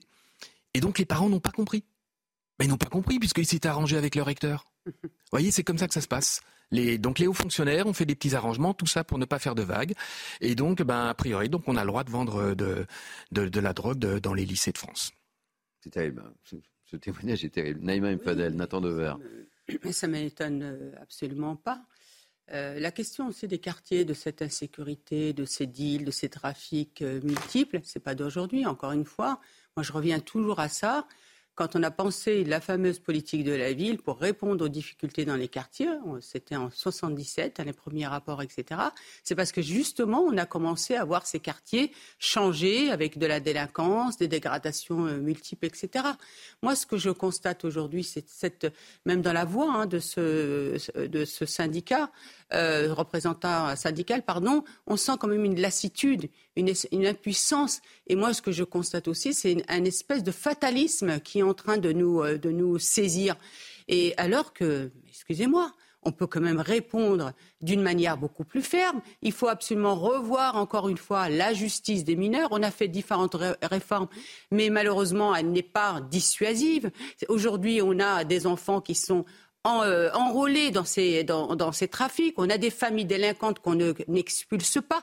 Ce n'est pas normal que des habitants qui habitent ces quartiers, qui payent leur loyer, soient effectivement dans cette situation d'insécurité. Je vous donne la parole, euh, Nathan, dans, quelques instants, mais je voudrais euh, vous, puissiez écouter la, parole du, bailleur, le président d'Habitat 77, qui est le bailleur social, donc en, charge de, l'immeuble, et qui dresse un constat, mais totalement d'impuissance. On, l'écoute. Hein.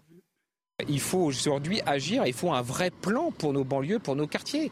Euh, moi, j'avais saisi déjà euh, Gérald Darmanin, le ministre, euh, il y a deux ans pour des, questions similaires à Savigny-le Temple. Il ne m'a jamais répondu. J'ai sollicité Olivier Klein, le prédécesseur de l'actuel ministre au logement, pour qu'il vienne sur place, pour qu'on travaille ensemble. On travaille très bien avec la police, on travaille avec la gendarmerie sur l'ensemble de nos communes où nous sommes présents, nous, en tant que bailleurs. On travaille avec la ville, on a équipé, on a investi nous-mêmes 300 000 euros de vidéoprotection, vidéosurveillance ici. Mais on voit bien qu'il y a des il y a des choses à, transformer, à faire dans la loi, et puis avoir, un vrai plan Marshall dans nos quartiers avec un plan d'action. C'est-à-dire qu'il faut qu'on passe à l'action. Il faut qu'on y mette des moyens supplémentaires, des moyens aussi pour la magistrature et la justice. Un plan Marshall, il faut passer à l'action, Nathan. C'est oui, c'est ouais, ce sont de belles paroles, mais euh, il faut que ça soit suivi d'effet derrière. Et malheureusement, euh, il n'y a pas d'écoute, quoi. Oui, et puis ce qui, est, à mon avis très important dans le témoignage des habitants, dans le sujet que vous avez montré, euh, est, très touchant, enfin, plus que ça, le caractère euh, euh, global euh, de leur mal-être et de la situation qui est la leur. C'est-à-dire que ceux qui le dénoncent, et c'était très clair dans le sujet, c'est des problèmes, euh, en effet, d'insécurité, Mm. de trafic de drogue, etc. Mais c'est plus globalement, en fait, un, une re- un recul, une disparition de tout ce qui, de près ou de loin, devrait relever de l'État.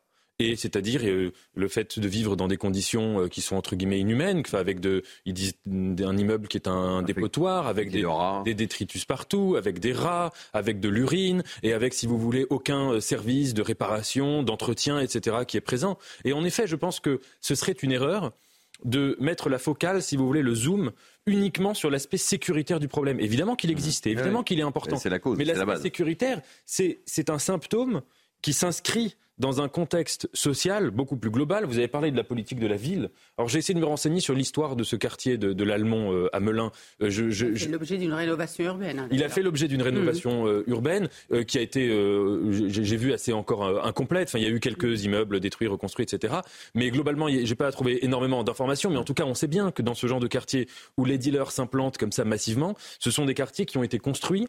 En effet, vous, parlez, vous parliez tout à l'heure, euh, euh, peut-être pendant la publicité, je ne me souviens plus, mais des, des- des travailleurs qu'on qu'on a, qu'on a, eu, qu'on a fait venir et, et qu'on a, si vous voulez, euh, traité euh, extrêmement mal et dont on a construit des quartiers pour les mettre, si vous voulez, au banc de la société et pour faire en sorte qu'il n'ex- qu'il n'ait pas d'existence sociale en dehors de leur travail, entre guillemets, de sous-prolétariat. Et ce sont des quartiers qui ont été construits et programmés pour ça, avec des architectes, avec des urbanistes, qui avaient des utopies qui étaient des utopies, si vous voulez, un peu funestes, un peu morbides, où ils se disaient qu'en construisant comme ça des immenses blocs de béton, sans aucune mixité sociale, sans aucune, euh, sans aucune, si vous voulez, sans aucun contrat euh, euh, social derrière, d'émancipation, d'ascension, eh bien que ça allait être formidable. Ça a été le contraire. Donc je pense qu'en effet, il faut faire un plan Marshall général sur ces quartiers-là, et pas seulement concernant le ministère de l'Intérieur, mais concernant tous les pans sur lesquels l'État a démissionné et ne s'est jamais investi. Naïma, je vais donner la parole dans 30 secondes. Euh, un dernier mot avec euh, Christophe Gonzalez. Vous avez euh, entendu ce président de Habitat 77, le, le bailleur social, et qui demande effectivement, on vient de l'évoquer avec, avec Nathan, des mesures fortes, un, plan Marshall. Et, c'est vrai, qu'est- qu'est-ce qu'on fait là? Parce qu'on on voit ce, ce quartier dans un état de délabrement dingue, avec de la saleté, des rats, etc. Mais qu'est-ce qu'on fait très concrètement? Là, là, concrètement, moi, pour, connaître Melun et notamment le quartier euh, concerné depuis euh, une vingtaine d'années, je peux vous assurer qu'il y a une vingtaine d'années, euh, un peu plus, 25 ans, ce quartier-là n'était pas comme ça. Pourtant, il y avait une mixité, on va dire, sociale. Il n'y avait aucun souci. hein. Il y avait les îlotiers, ça se passait bien. Ils pouvaient être à deux, trois en pédestre. Il n'y avait pas toutes ces attaques et toutes ces points de deal. Ça s'est développé au fur et à mesure des orientations politiques, économiques, sécuritaires. Mais là, effectivement, ce n'est pas que qu'au niveau judiciaire et du ministère de l'Intérieur. Je pense qu'il y a un réel plan Marshall effectivement à mettre en place. Il y a des réelles actions. C'est pas en déplaçant des CRS, en mettant dans les quartiers que ça va changer quoi que ce soit. Honnêtement, il faut vraiment des moyens, mais à tous les niveaux, clairement. Merci beaucoup euh, Christophe Gonzalez. Je rappelle que vous êtes donc secrétaire zonal Alliance Police Nationale Seine-et-Marne. Merci pour euh, votre témoignage dans Mini News euh, Weekend. Neymar, euh, juste deux Oui, mots. je voudrais juste répondre à Nathan parce que laisser entendre que c'est parce qu'à un moment on a conduit, euh, construit n'importe comment euh, des, euh, des, euh, des quartiers euh, pour ces populations-là qui est apparemment mal construit. Non, c'est faux. Vous avez qu'à regarder Val-Forêt. Vous avez qu'à regarder la dalle du Val-Forêt il y a 20 ans. C'est magnifique. Vous avez qu'à regarder à Dreux les immeubles qui étaient construits. Moi-même, j'en ai bénéficié dans les quartiers avec des duplex, etc. Vous avez qu'à voir d'autres villes. Ce n'est absolument pas ça. Si vous regardez ces, ces- quartiers, il y a 30, euh, 30 ans, il y avait une mixité sociale et culturelle et il y avait tous les services publics, il y avait tous les commerces, etc. Donc l'expliquer comme ça, c'est une, une- une erreur et, et surtout pas. Et, et- et la plupart des quartiers, justement, qui ont bénéficié aussi de la rénovation urbaine, qui a été même jusqu'au bout, aujourd'hui, malheureusement, on n'a pas endigué le trafic de drogue. Allez, très rapidement, la réponse de, Très rapidement, de je pense qu'il faut voir au cas par cas. Par exemple, quand je parlais de ces quartiers-là, je pensais à un exemple très précis, euh, euh, le- le- les quartiers nord de Marseille. Ils ont été construits par qui, pourquoi, comment, quand? Ils ont été construits dans les années 50. Marseille est détruite après la Seconde Guerre mondiale, c'est une des villes les plus bombardées de, France. On, fait, on reconstruit comme ça à la hâte, on a besoin d'ouvriers et qui sont extrêmement mal payés. Hein. C'est vraiment, quand je parlais de sous-prolétariat, je n'exagère pas. Et on construit hâtivement un certain nombre de cités dans les quartiers nord qui sont des dortoirs euh, pour des, gens à qui on sait très bien que l'État, euh, euh, si vous voulez, les met vraiment au banc de la société et ils n'ont aucune perspective. Ces quartiers sont, ont, ont vu, on sont sortis de terre pour cette raison. Donc si vous voulez là, il faut voir au cas par cas. Hein. Mais là, dans l'exemple que je vous cite, et on parle tout le temps des quartiers nord de Marseille, ce sont euh, des quartiers où il y a une faille dans la matrice même. Ça veut dire qu'ils sont nés pour ne pas être des, lieux de, mixité sociale et de promesse sociale. Alors ensuite, que quelques décennies plus tard, les choses se passent relativement mal dans ces quartiers, c'est pas très difficile à comprendre et c'était assez prévisible d'ailleurs. Expliquer comme ça, c'est vraiment une grave erreur, hein, parce que c'est absolument pas ça. Non, non, mais non. Vous pouvez parler de Marseille. Alors là, je vous, je vous laisse. Euh, effectivement, moi, je connais pas très bien Marseille, mais écoutez, moi, j'ai travaillé à Trappes. Mm. Mantes-la-Jolie, Dreux. Euh, là, je suis sur les différentes euh, villes européennes, euh, sur l'Eure-et-Loire. Écoutez, excusez-moi, mais il faut aller voir. Au contraire. Et vous avez tous les services, les centres de loisirs, centres sociaux, etc. Donc l'expliquer comme ça, c'est une erreur. Il faut aller chercher ailleurs. Il faut changer de paradigme, de logiciel pour enfin poser un vrai diagnostic. Allez, on enchaîne très rapidement. Non, je vous en prie, Naïma, je vous en prie. Euh, juste, je voulais vous faire réagir. Euh, on va parler immigration et, retraite avec ce sondage Odoxa euh, Backbone pour le Figaro et les Français qui plébiscitent le référendum. Trois sondés sur quatre souhaitent être consultés sur l'immigration et les retraites. Explication Mathilde Ibanez. On aura un petit peu de temps pour vous faire réagir sur le sujet. Voilà. Les Français aussi souhaiteraient pouvoir s'exprimer sur la base d'un référendum. Selon un sondage Odossa pour euh, le Figaro, 84% des sondés aimeraient ce mode de consultation.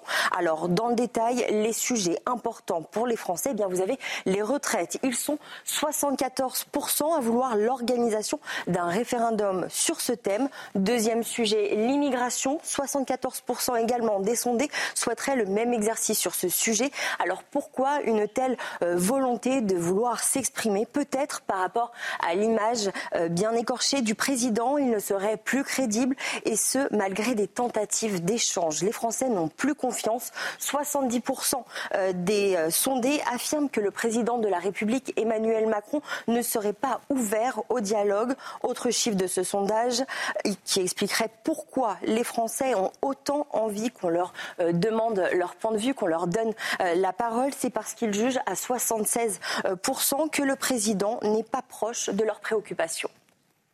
Voilà, euh, c'est très clair, les explications de Mathilde Ibanez, hein, les, Français plébiscitent le référendum, quels que soient les sujets, immigration notamment retraite. Euh, Nathan. J'aime beaucoup le référendum. Mmh. Je vais vous faire euh, confiance, jamais voté de ma vie, parce que voter pour des gens, ça m'intéresse pas. Ce que j'aime dans le référendum, c'est qu'on vote pour des idées. C'est un vrai moment de politique. Voter pour des gens, c'est de la cosmétique, c'est des intrigues. De, euh, voilà. Vous, vous faire des amis, Nathan. Mais, mais c'est pas, c'est pas, c'est pas un grand moment de politique. Et j'aime le, j'aime le principe du référendum et je regrette qu'il n'y en ait plus.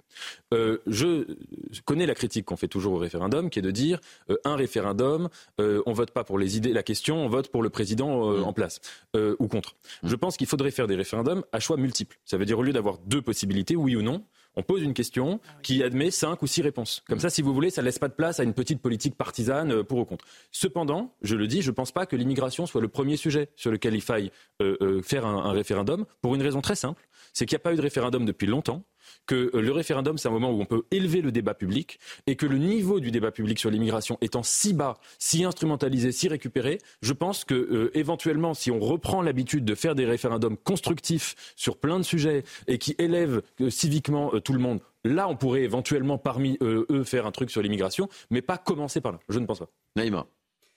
Je, rejoins ce que vient de dire Nathan. C'est vrai que je n'avais pas pensé à ça. Moi, je vote à, chaque fois et je suis toujours déçue. Donc effectivement, une bonne citoyenne. Euh, non, mais je suis une bonne citoyenne, mais très très déçue. Et en fait, l'idée du référendum, c'est très intéressant parce que là, je veux dire, on associe vraiment le peuple.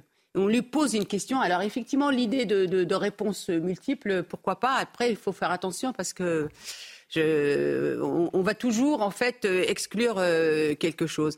Après, sur la question de, de l'immigration, je pense qu'il faut faire un référendum parce que c'est une vraie préoccupation aujourd'hui euh, des Français et on voit bien qu'elle impacte aussi euh, sur tous les, sujets. Et, le faire, c'est pas stigmatiser, c'est à un moment en se disant mais qu'est-ce qu'on veut? C'est aussi un choix de société. Et, peut-être qu'on pourrait aborder aussi la question que j'appelle de mes voeux, enfin un programme, vraiment une politique d'intégration. Parce que je pense que quand les gens arrivent, eh bien c'est important aussi de les prendre par la main et de les conduire vers la citoyenneté. Merci. On marque une pause, je vous ferai agir juste après, mais euh, pause publicitaire oblige, mon cher euh, Patrice Romain. Ce sont les règles de Mini News. Allez, on se retrouve dans quelques instants. À tout de suite. Allez, c'est la dernière ligne droite pour euh, Mini News Weekend avec moi pour commenter cette actualité pour les 30 dernières minutes. Toujours Naïma Mfadel, Nathan Dever, Patrice Romain, ancien principal de collège et qui sort, je remonte le livre, Omerta dans l'éducation nationale, les chefs d'établissement sortent du silence. Et nous a rejoint notre amie euh, Noémie Schulz. Je suis ravi de, vous retrouver, euh, chère Noémie. On va parler des, émeutes dans quelques instants, évidemment, et on, fera le bilan avec vous. mais on évoquait justement la, la pause publicitaire, cette, cette volonté des, des, Français de faire appel au au, référendum. Deux mots, vous souhaitiez euh, apporter une petite précision, Patrice? Bah, c'est pas une précision, c'est une constatation. C'est-à-dire que moi, je suis très favorable, évidemment, euh, à tous les référendums. Euh, je suis favorable pour donner la parole au peuple, mais il faut quand même rappeler que la dernière fois qu'on a donné la parole au peuple, c'était pour l'Europe. Le peuple a dit non, et donc nos, nos dirigeants se sont confortablement assis sur l'opinion du peuple. Voilà. Merci pour cette précision. Est, euh, on est à quoi deux jours de la rentrée scolaire, c'est ça? Une entrée chamboulée pour certains enfants et, leurs familles. Plusieurs, écoles pardon, de, France ne pourront pas rouvrir leurs portes. Cinq établissements au total ont été fortement dégradés lors des émeutes il y a deux mois et l'un d'entre eux est situé à, Mâcon, à en, Saône-et-Loire. Regardez le reportage d'Olivier Madinier et le récit est signé de Yael Benamou. La petite chaise rouge rappelle que cette pièce était il y a deux mois une salle de classe. Durant les émeutes, dans la nuit du 29 au 30 juin, une voiture en flammes a été projetée contre le mur de cette école maternelle, située dans un quartier sensible à Mâcon. Les 95 élèves scolarisés ici ne pourront pas y retourner pour la rentrée le 4 septembre. Ça va être très compliqué, une année très dure et fatigante. Toute la semaine, on a quand même rangé, trié, ainsi que les enseignantes. On va, on va commencer l'école vraiment euh, compliquée. Les travaux seront longs car après l'incendie, de l'amiante a aussi été découvert. En attendant, les enfants seront répartis dans les écoles environnantes. C'est l'écœurement qui domine pour le maire de Mâcon. Je suis fils de prof et pour moi, euh, l'école, c'est le ciment de, notre République. L'école, c'est ce qui permet des jeunes de progresser, d'apprendre. Et je crois que là, c'est un fondement de la République qu'on a voulu attaquer. C'est une attaque volontaire de détruire. C'est plus qu'un bâtiment municipal, une école. Quand je vois que euh, c'est des enfants du quartier qui vont être quand même un peu victimes, ils vont aller dans un autre groupe scolaire, on les déplace de leur secteur. Je crois pouvoir vous dire que moi, je souhaite, mais ardemment, qu'on puisse trouver les coupables et qu'ils puissent être condamnés. Les grilles de l'école maternelle Jean Zay à Mâcon ne devraient pas ouvrir avant plusieurs mois. Bonjour Jean-Patrick euh, Courtois, euh, je précise que vous êtes le maire LR de, de Mâcon. Vous avez vu euh, dans ce reportage, vous avez déjà eu comme, comme invité sur ce même plateau. Effectivement, c'est la double peine hein, pour les enfants de, de ce quartier, de, de cette école. Hein. Oui, bonjour, oui, tout à fait ils ont perdu leur école et maintenant il faut qu'on les scolarise avec, difficulté parce qu'il faut qu'on les emmène en car le matin, qu'on les ramène. Ils vont changer de groupe scolaire. Pour les enseignants, je voudrais leur rendre hommage parce qu'ils ont vraiment fait ce qu'il fallait pour que la rentrée puisse se passer de la meilleure façon possible, ainsi que les parents d'élèves. Mais c'est quand même dommageable parce que c'est une école et ce que je disais tout à l'heure, l'école c'est le ciment de la République. Et je crois que là, par, par cet acte-là, c'est la République qui est attaquée. Et vous, ça vous touche particulièrement parce que vous êtes issu d'un milieu de l'éducation nationale. Hein. Oui, tout à fait. Mon père était prof et je crois beaucoup aux valeurs de l'éducation nationale. Et, je pense que, là, c'est un acte volontaire et c'est pour ça que je le dis très solennellement. Je souhaite que les coupables soient arrêtés parce que c'est un acte qui était volontaire pour détruire une école. C'est beaucoup plus grave que lorsqu'on casse un bâtiment public. J'en ai eu d'autres dans ma commune, mais là, c'est vraiment essentiel au fonctionnement de, nos institutions. Euh, vous restez avec nous euh, quelques instants si vous le voulez bien. Euh, Patrice Romain, qui est notre grand témoin ce matin, quelle est votre réaction en tant qu'ancien chef d'établissement? Je partage la peine du, maire, mais c'était prévisible. Ces émeutes étaient prévisibles. Lorsque pendant des décennies, à chaque fois qu'il y a un problème dans un établissement, qu'on remonte le problème, que la hiérarchie nous dit non, non, tout va bien, on s'en moque, c'est un signal très fort qui est envoyé aux élèves. Ça veut dire, vous pouvez faire tout et n'importe quoi, de toute manière, vous ne risquez rien. Donc évidemment, bah, quand ils ne comprennent, ils ne voient pas pourquoi ensuite, un soir, euh, avec l'effet de groupe, ils ne pourraient pas euh, détruire euh, l'école. Et c'est entre autres la raison pour laquelle j'ai écrit ce livre, parce que tous ces tous ces hauts responsables de l'éducation nationale ne se rendent pas compte je crois, de, de l'état de, de, la détresse des, des, petits gamins qui ne pourront pas justement euh, intégrer leur école à la rentrée. Naïma Fadel, Nathan Dever, Naïma. Oui, bah écoutez, je rejoins ce qui vient d'être dit. En fait, on perd, euh, on, a la conséquence d'années effectivement de laxisme, de pas de vague ou d'explications euh, par le, le social. C'est pas la première fois que les biens publics sont dégradés. Effectivement, on a eu affaire à cette ampleur qu'a eu cette guérilla urbaine. On ne s'attendait absolument pas, mais c'était complètement prévisible. Et je voudrais rappeler que la moyenne d'âge des, des, gamins qui avaient incendié, euh, euh, dégradé, etc., c'était 17 ans, avec aussi certains qui n'avaient que 12 ans. Mmh. 11 ans, pardon, 11 ans. Nathan Devers.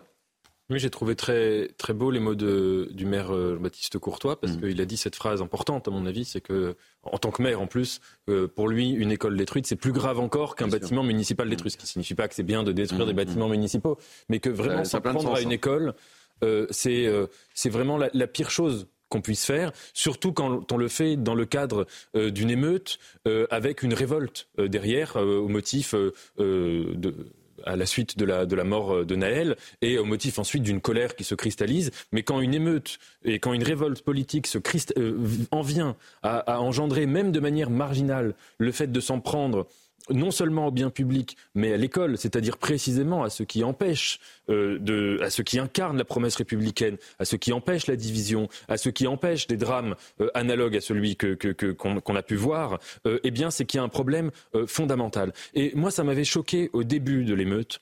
On, on, se souvient qu'il y avait eu certaines personnes, euh, certains députés par exemple, qui avaient dit qu'ils n'avaient pas envie d'appeler au calme.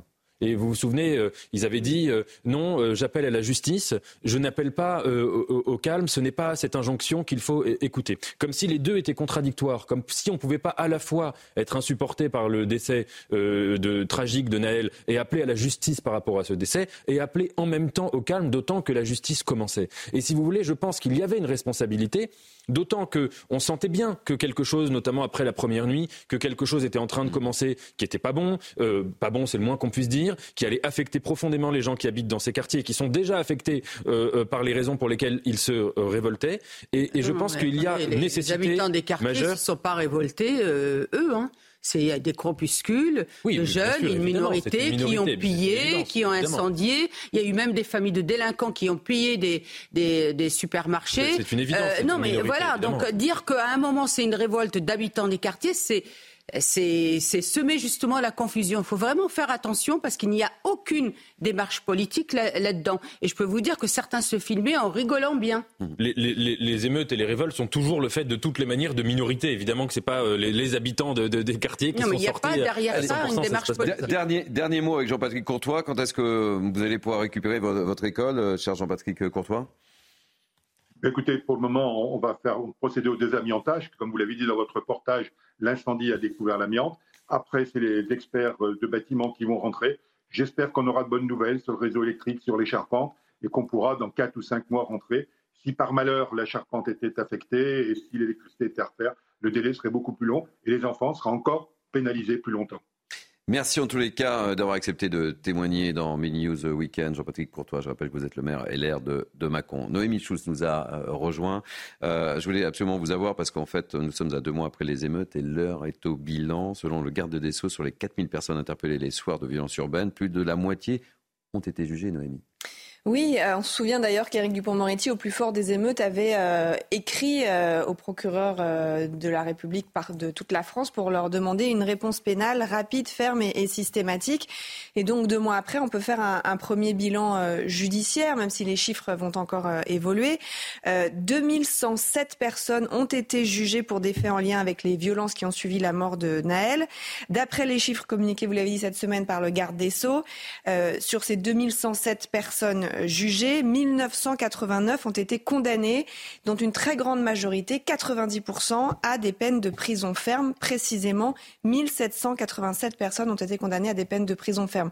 Alors effectivement, il y a la moitié euh, des personnes arrêtées qui ont été jugées. Ça veut dire que pour l'autre euh, moitié, euh, on a les, la justice a estimé qu'il n'y avait pas d'infraction caractérisée, mmh. pas suffisamment de charges, d'éléments de preuve. Ce sont les raisons, ça peut être les raisons pour lesquelles la moitié n'a pas été poursuivie. Et ces chiffres, euh, ils peuvent encore euh, évoluer, euh, puisque il y a également des enquêtes qui avaient été ouvertes pour tenter d'identifier les personnes qui avaient appelé à, la commission d'infraction sur les réseaux sociaux. Et ça, ça prend du temps. Il y avait aussi des enquêtes ouvertes du chef de soustraction par un parent à ses obligations légales. Afin de, l'idée était d'enquêter sur les conditions de vie dans lesquelles enfin pour certains mineurs euh, interpellés. Donc tout ça, ça va encore progresser, mais effectivement, on a ces, ces, premiers chiffres. Il y a aussi des signalements faits sur euh, Pharos, la plateforme du ministère de l'Intérieur. Il y a des gens qui ont été identifiés euh, parce qu'ils ont posté des, des vidéos en train de, de commettre des, des, infractions. Là encore, il y a eu une centaine d'enquêtes qui ont été ouvertes et déjà une trentaine de personnes jugées et condamnées parfois à des peines de prison ou placées sous, sous, sous bracelet électronique. Merci pour toutes ces précision, ma chère Noémie Schulz. Allez, on va parler de, politique euh, étrangère. Harold Iman euh, va prendre votre place dans, quelques instants. La France rejette euh, l'ultimatum de, la junte nigérienne qui exige le départ du continent et de l'ambassadeur français. On en a déjà parlé sur ce plateau. Annonce faite par le ministre des Armées dans un entretien publié dans Le Figaro. Explication de Sarah Fenzari, Mathilde Ibanez et on retrouvera Harold Iman dans quelques instants. Merci beaucoup, Noémie. Sébastien Lecornu, ministre des Armées, a tenu à différencier de manière claire et précise les différents coups d'État qui surviennent en Afrique. D'abord au Niger, où des militaires retiennent prisonniers depuis fin juillet le président démocratiquement élu Mohamed Bazoum, ce que la France conteste fermement. La France condamne tous les coups de force. Pour autant, nous ne pouvons pas mettre sur le même plan la situation au Niger, où des militaires illégitimes ont destitué un président légitimement élu, et celle au Gabon, où le mobile avancé par les militaires est précisément le non-respect de la loi électorale et de la Constitution.